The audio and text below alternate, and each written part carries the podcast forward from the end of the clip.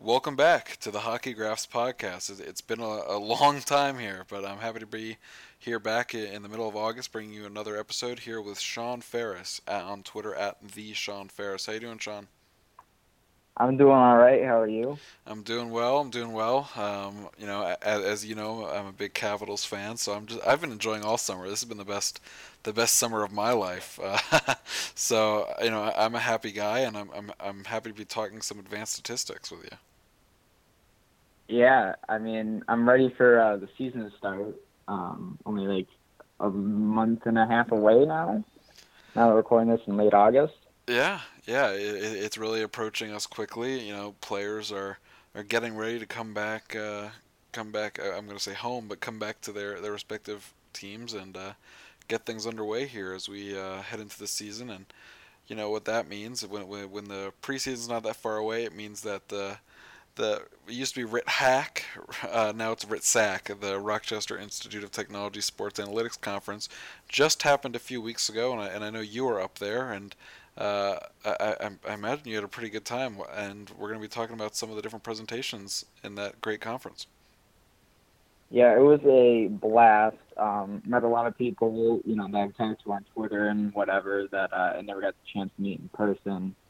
Um, so a lot, of, a lot of great presentations and and just got to know people, you know, outside of like their Twitter atmosphere, which was which was nice, and meet the evolving wild twins. I think that was like the highlight of my weekend. Yeah, they definitely put a lot of good stuff out there, and uh, I don't know a lot about them, so that must have been really cool to kind of get to know them for sure. For sure. I mean, I wasn't quite sure if there were two, three, four, or five people, you know, without actually meeting them in person first. I didn't know if we were going to find out, you know, that Manny, uh, that uh, Manny is actually uh, also a twin or a, triplet, if you will, with them, or or what was going on there. So it was uh, refreshing to meet um, meet them and everybody else. Yeah, it looks pretty cool. So let's focus a little bit on some of the um, there were a few talks I think we wanted to talk about specifically, and, and they were all kind of along the same vein here.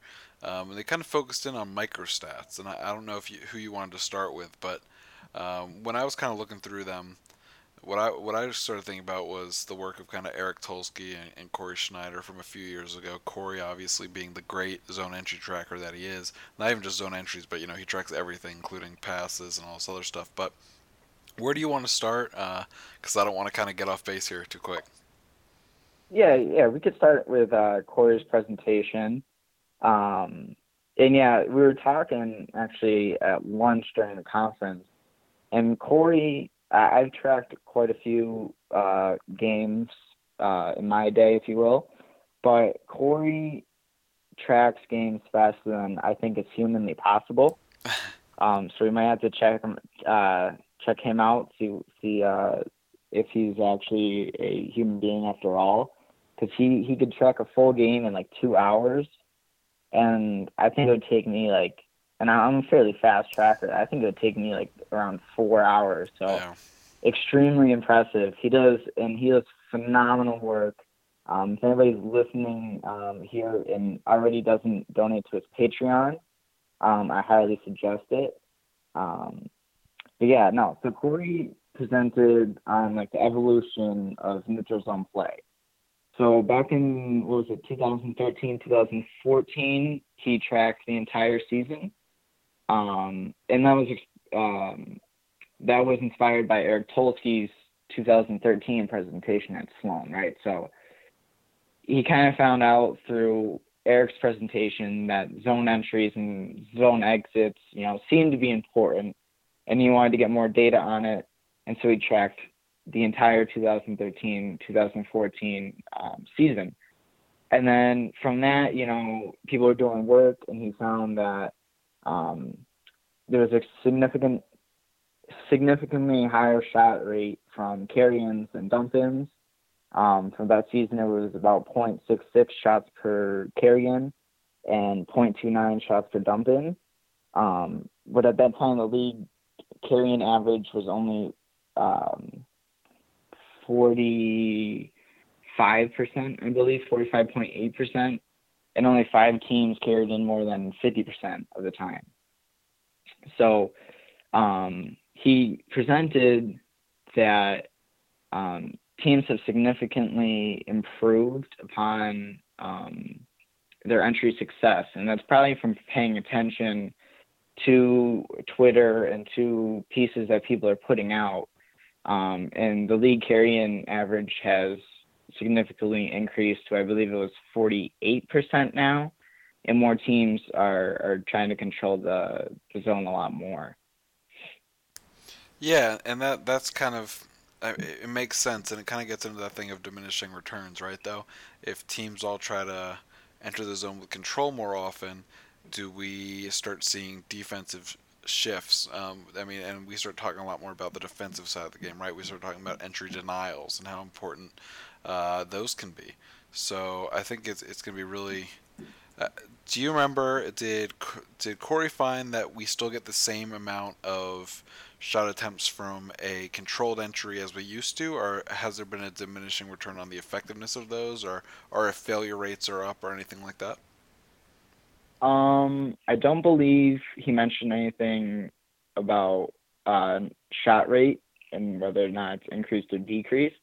Um, but a significant portion of his presentation was also on uh, building off of Ryan Stimson's work on passes or, or shot assists um, after a controlled zone entry um, and trying to sort of like fill in the blanks of what's happening after the entry because that's that's obviously a very uh, significant thing if you're controlling entries all day but shooting from the blue line as soon as you enter the zone rather than creating dangerous scoring chances by you know a cross ice pass on on the rush uh, you know there's a very large difference there and part of it we can pick up in expected goals or uh, you know when we're talking about um, location but you know some of the, some of the benefits of looking at micro statistics is that we can't we don't have this data available to us from the NHL.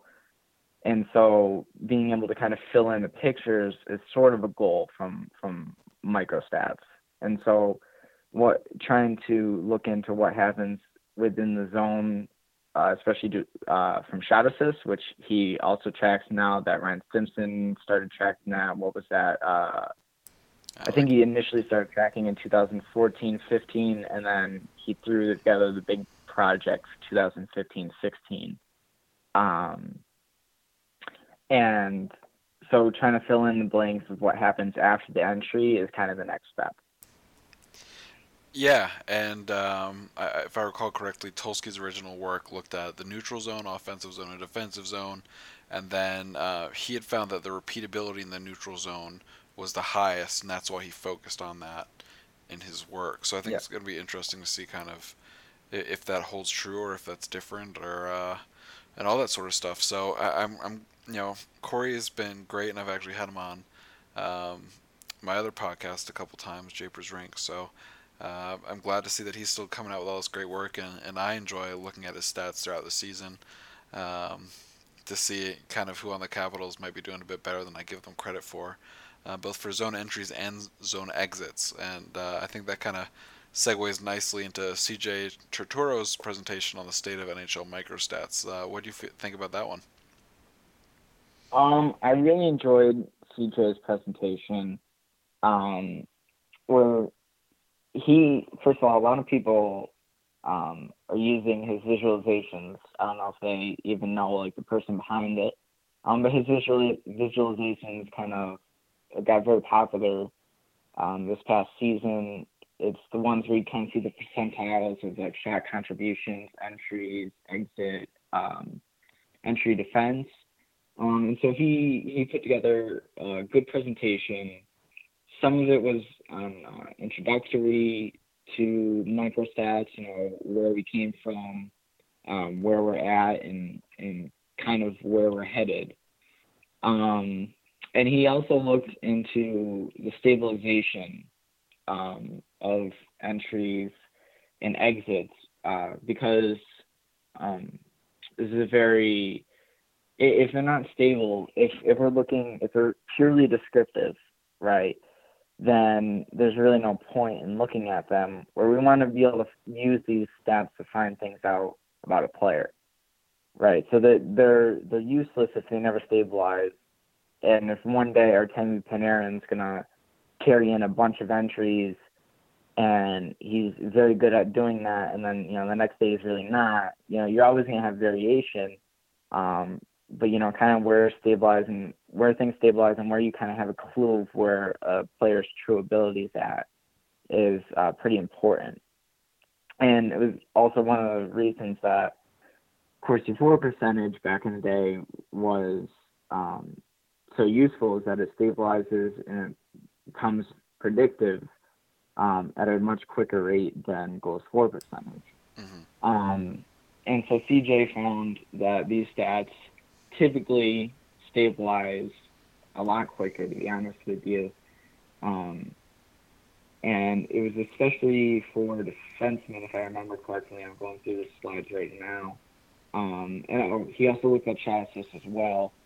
And they stabilize a lot quicker, um, you know, whether or not that's really going to help, um, one, with evaluation or how to apply that um, is kind of um, a complicated issue, if you will. Um, but also, he used a somewhat smaller sample size mm-hmm. um, because he needed to test out with forwards and defensemen um, who had played a significant amount of time under Corey's tracking. Um, and so, you know, he kind of had the warning of, of keep it lightly and also these things stabilize differently across teams. So how much systems are affecting um, these results is also a question. Um, and, and, he kind of proposed, you know, what's next, and you know, location data is something that is has been hinted at. You know, whether or not the NHL is going to provide this soon or not.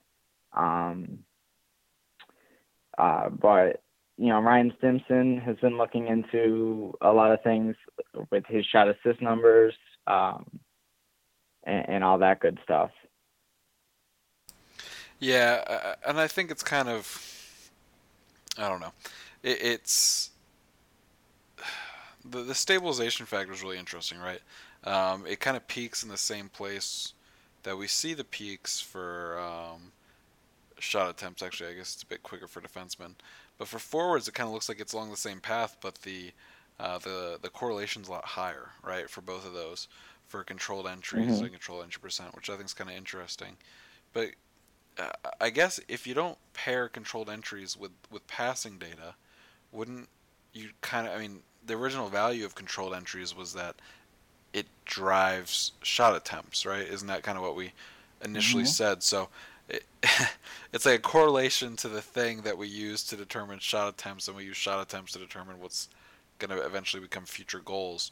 So, kind of, I mean, you kind of already talked about it relative to Corey's project, but like, what kind of role do we need to see here to kind of take it to the next step to make sure that we're getting where we need to go, which is an even better way to get to future goals than just flat out looking at shot attempts?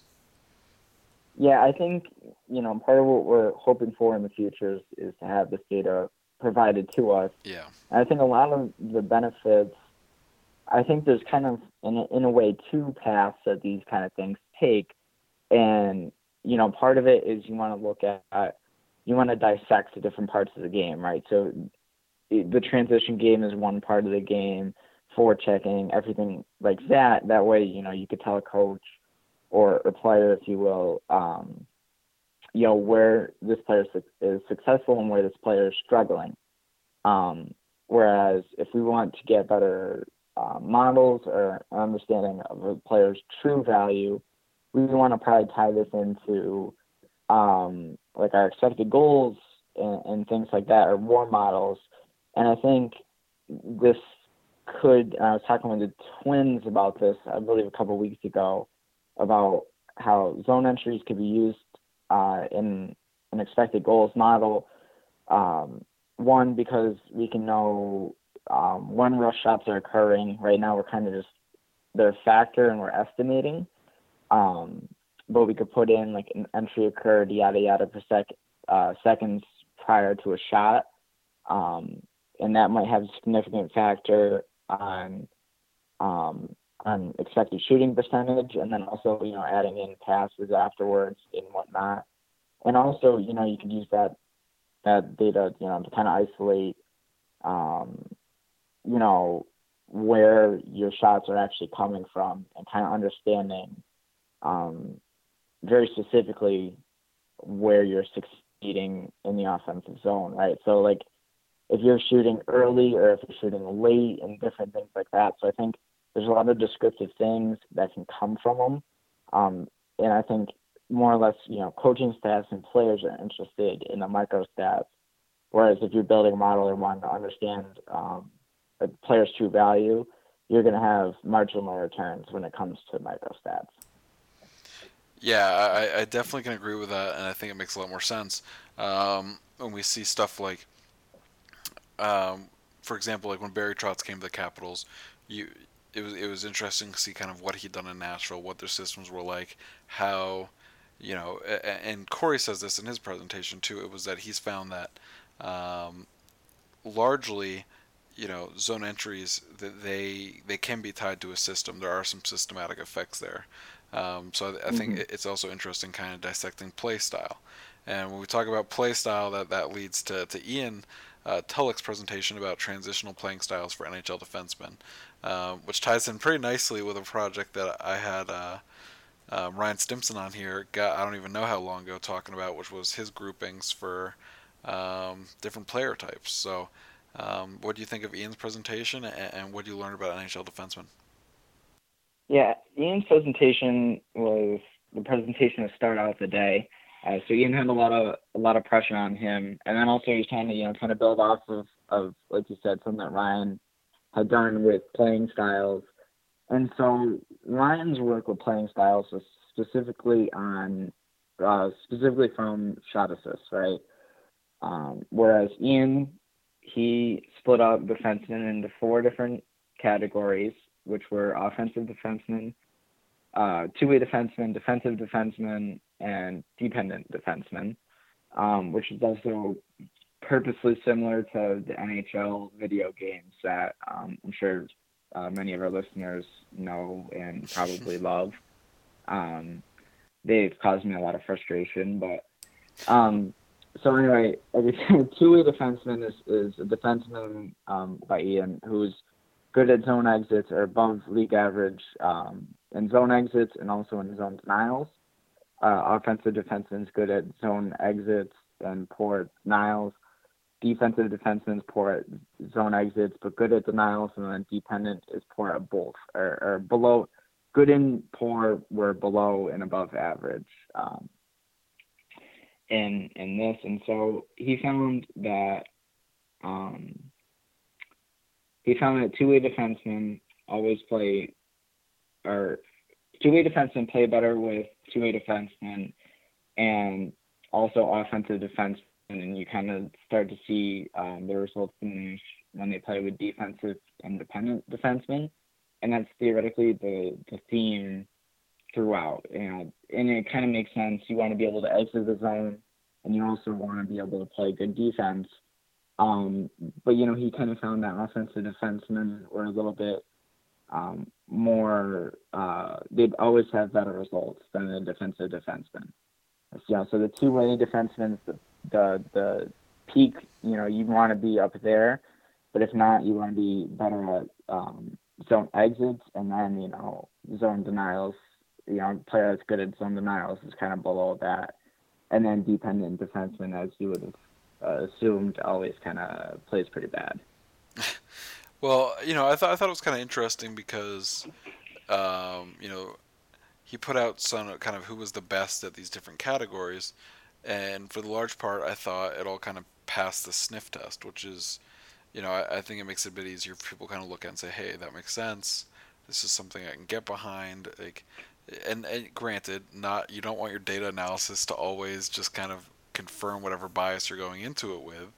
But but you'd want it to not have stuff that's so outrageous that you know you got to say, well, either I'm really wrong on my preconceived notions, or uh, you know, I, am kind of into something here, and I might find players that do all these things well that these other great players do well that I might not have recognized before. Um, so that was kind of mm-hmm. a, a, really interesting thing um, about yeah. this presentation. I think you know some of it also is, I believe uh, Micah uh, McCurdy found. I don't remember when exactly this was, but that offense was more important than defense, and I think that that kind of got some that surprised some people. I think, you know, because the old saying is defense wins championships. Um, when that's not exactly true, I think you know it bothers some people. Mm-hmm. But you know, the problem with defense is even if a player is very solid defensively, de- defense is just is only about, for the most part, is more about positioning than anything, right? And you rely on your other four teammates a lot more than you do when you have the puck yourself, right? So when you have the puck, you have control of the game. And although you're also reliant on your four uh, teammates to create passing lanes for you um, and do all these other things, it's a lot easier to control your own destiny when you actually have the puck on your stick, right? So a defenseman who can effectively exit the zone is going to be able to control the number, the amount of shot attempts he'll give up a lot easier than if he's really good at denying the play or denying controlled zone entries, right? And and player chips past him and his defenseman or um, his uh, third four checking forward, um, you know, can't help him out. And that team, you know, his opposing team recovers and is able to to set up in the offensive zone and, fire away. You know, even though the player played the zone entry properly, you know, he kind of just it doesn't really show in the results. Yeah, yeah, that's that that's all well put and stuff that I, I really hope that we can continue to see more data as I mean the the one thing about microstats is that you know the data size you know corey does such a great job pulling all this stuff together but we still need more right? So um, yeah. what, what, sort of projects do you see in, in the in the near future as uh, the nhl i know it, we're I, I don't expect to see any sort of uh, microstats published by the nhl until after the next uh, lockout. Oh I, I, I mean cba negotiations and uh, even then, it sounds like the players are actually against it because uh, either a lack of understanding or, or, they think it'll be used against them. But um, what do you see on their horizon, and, what do you have personally planned to kind of help us get that data? Yeah, so when it comes to NHL releasing data, um, yeah, I don't, I'm not as, I'm not too optimistic either. Um, and part of that is is like you said, like the NHL Players Association probably not wanting to um, allow this data to be publicized or, or to even like spread out to the teams.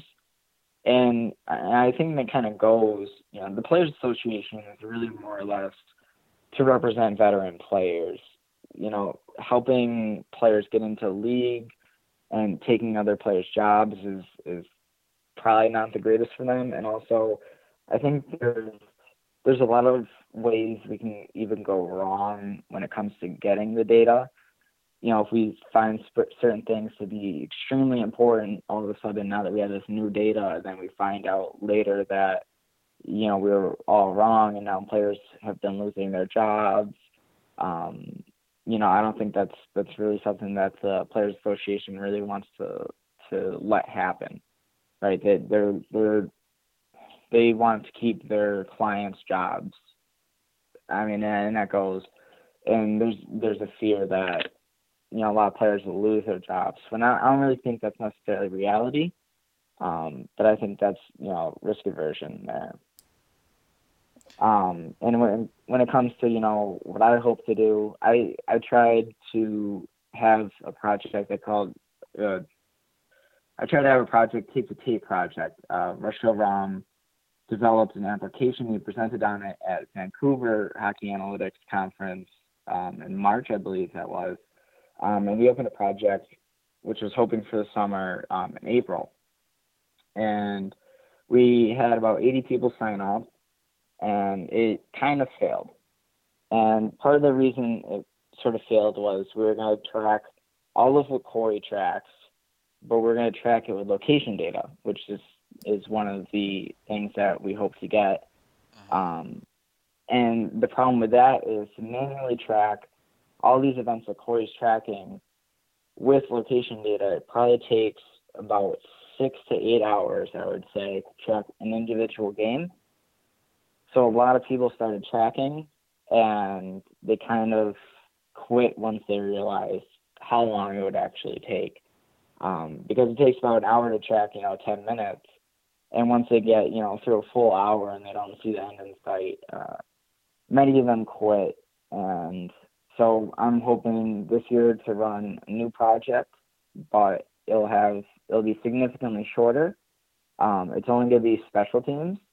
Um, and to focus on passing chains. So I'm hoping the tracking time will go down from like six to eight hours to about half an hour.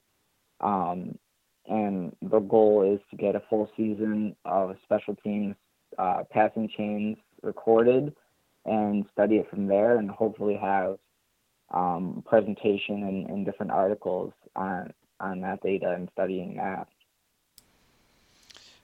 Yeah, I, I I'm kind of excited excited to see where you're kind of able to, to take things, Shawn. Is there anything that you would like our you know our listeners to, to contact you about, or, or uh, you know how, how can they get involved uh, again in the future as you look for for new and different things?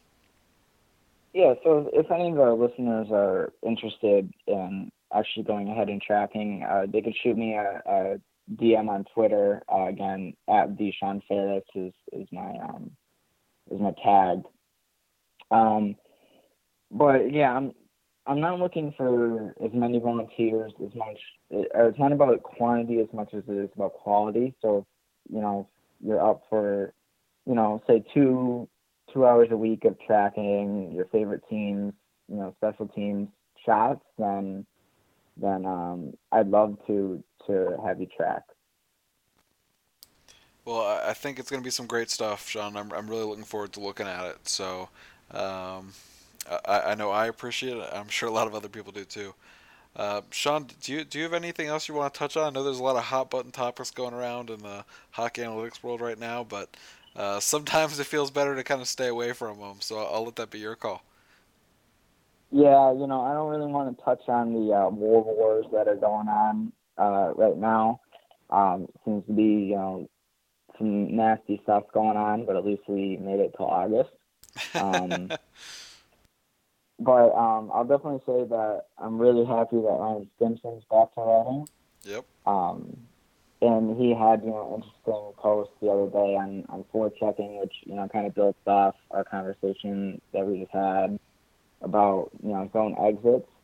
Um, you know, and he kind of went through and found that uh, opposing teams that had a lower opposing uh, zone exit per, uh, controlled zone exit percentage had a significantly higher rate of goals for per 60.